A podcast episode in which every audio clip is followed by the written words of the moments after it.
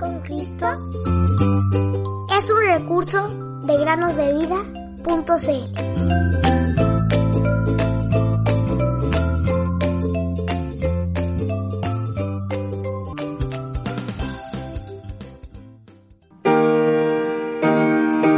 Mandamiento nuevo les doy, que se amen los unos a los otros, como los he amado. Ámense también ustedes los unos a los otros. Juan 13:34 Muy buenos días, queridos niños. Bienvenidos a otro día para meditar. En el año 1911, algunos científicos descubrieron un trozo de cráneo que ellos pensaban que tenía quizás millones de años de antigüedad. Luego, otros fragmentos de huesos fueron hallados en el mismo lugar. Estos científicos estaban muy emocionados, pues pensaron que habían hallado pruebas que ayudarían a comprobar que el hombre evolucionó de criaturas similares a los simios, los cuales, a su vez, habrían evolucionado directamente de los simios.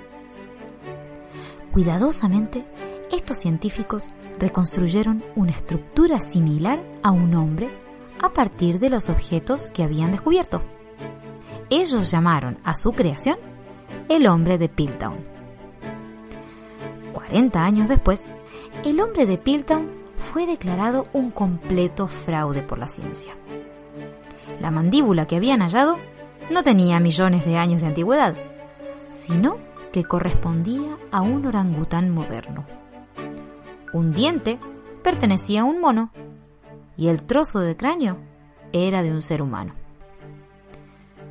Finalmente, lo único que se logró comprobar no fue la teoría de la evolución, sino que los hombres pueden ser fácilmente engañados.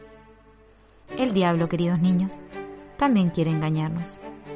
Una de las formas que él utiliza todavía es por medio de personas que enseñan en las escuelas y universidades que el universo no fue creado por Dios, sino que surgió de la nada y evolucionó por sí mismo.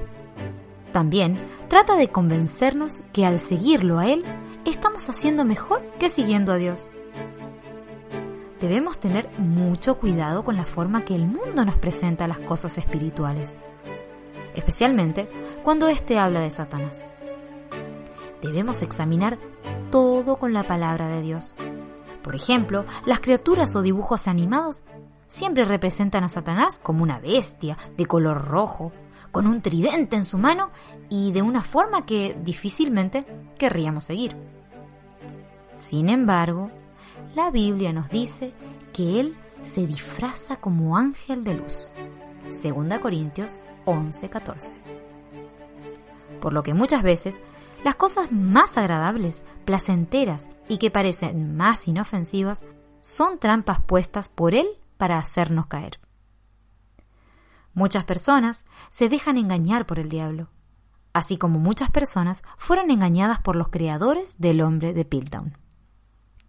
Ahora, queridos oyentes, yo les hago la pregunta. ¿Cómo podemos evitar ser engañados?